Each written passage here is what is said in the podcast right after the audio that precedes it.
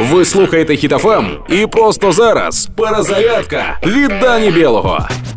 Коли окупанти йшли з міста Тростянець, то вони залишили карту часів Другої світової війни. Напевно, телеграфом передали, що треба все кидати і бігти. Система координат розроблена у 42-му. Стан місцевості датується 90-ми. Видання 93-го, роздрукована у 2007-му, а використовується у 2022-му. І це нам сказали не археологи. Карті 80 років. Ну, тому що якісна, радянська. А я сейчас вам покажу, откуда на на Беларусь готовилось нападение. Четыре позиции, я сейчас покажу карту привел.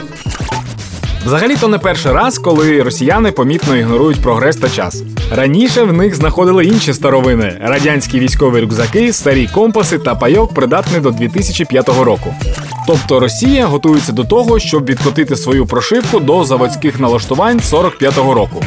У фільмі Назад у майбутнє у професора та Марті була мотивація повернутися в минуле, але вона не будувалася на тому, щоб уникнути прогресу, комфорту та розвитку. Та тепер буде привід заявити в РФ, що Росія винайшла машину часу, яка працює на людських життях та мільярдах рублів.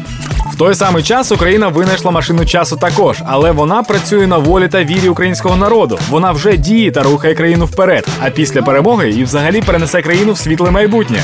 Підтримаємо одне одного. Слава Україні!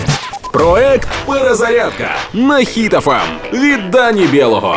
Слухайте на сайті HitFM.ua та у подкасті «Хеппі ранок» на Google Podcasts та Apple Podcasts.